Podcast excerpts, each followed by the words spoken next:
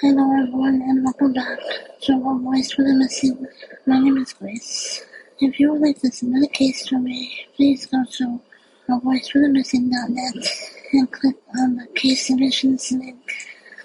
I also have a Patreon, which is patreon.com slash a voice for the missing, where you can get early access episodes, get a shout out, and also get Zoom, a Zoom meeting with me to discuss the case and to give your opinion on it. And also, once towards the you will get a Q&A with me so that you can ask any questions you may have regarding my life, um, or about me, or why I choose to do what I do. So let's begin. This week's episode is on the unfortunate, experience of Washington teen Kelsey Emily Collins. 18-year-old Kelsey was last seen at 5.30 p.m. on May 9, 2009, when she left her home on 100th Street in Everett, Washington, to meet her boyfriend in Seattle, Washington. She planned to travel using public transportation on the Sound Transit number 510 or Metro number 101 to 358. She never arrived in Everett and has never been heard from or seen again. At the time of her disappearance, Kelsey was carrying only a tiny black purse with her phone, and MP3 player, a hairbrush, her identification, and a few dollars in cash. Her cellular phone had been turned off since about 8 o'clock p.m. the day she went missing.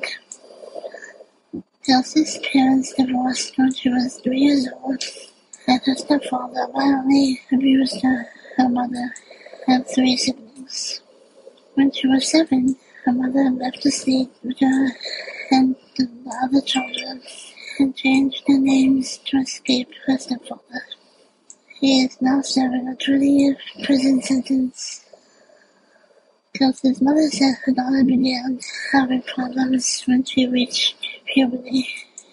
She started she started running away from home when she was 12 years old, was truant from school, became sexually active, drank alcohol, and used and drugs.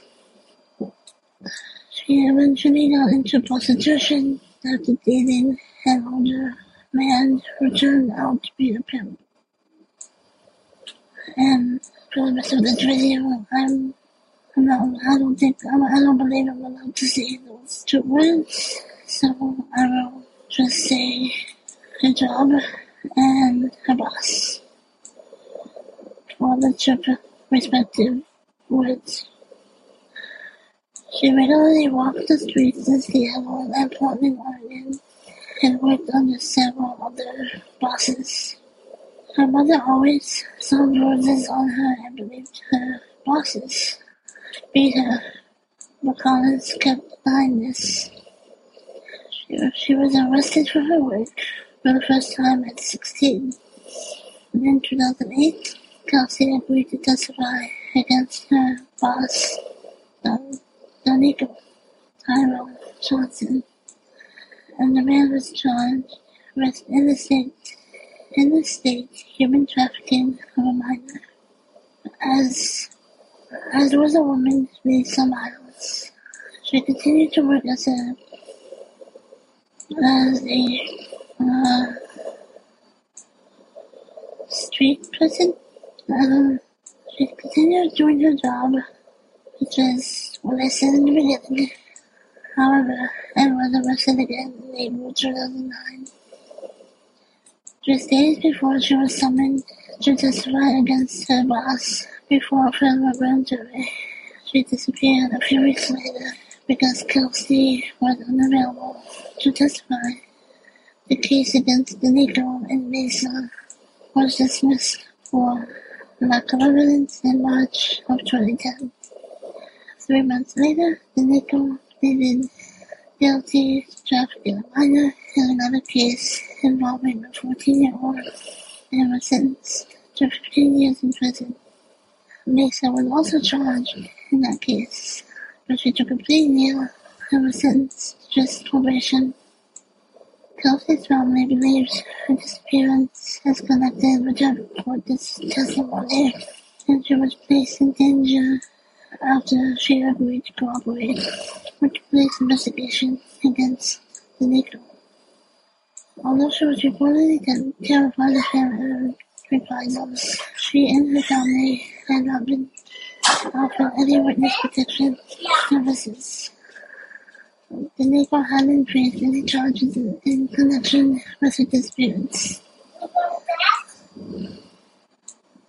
Despite her new lifestyle, it's uncharacteristic of Kelsey to be out of touch with her family, and she hadn't mentioned any plans to leave. She was a student at Mariner High School in 2009, where she was in special education classes due to a learning disability. She could read at a fifth grade level and had third grade level math skills. Her case remains unsolved. I don't know what happened to Kelsey Emily Collins, but I hope she is found safe and sound and reunited with her family. If someone did something to her, please come forward, because this family deserves peace and closure. I genuinely hate to say this, and I honestly hope I'm wrong, but after so many years of being, being missing, there's a slim chance that Kelsey will be found alive. If the Collins family never sees this, please, if the, Collins family ever sees this, I'm sorry. Um, please know that all of you are, are in my thoughts and prayers, and you will continue to be. If you have any information regarding Kelsey Collins' disappearance, please get in touch with the Everett, Washington Police Department at 425-257-8700. Until next week, be kind to one another. Thank you for watching.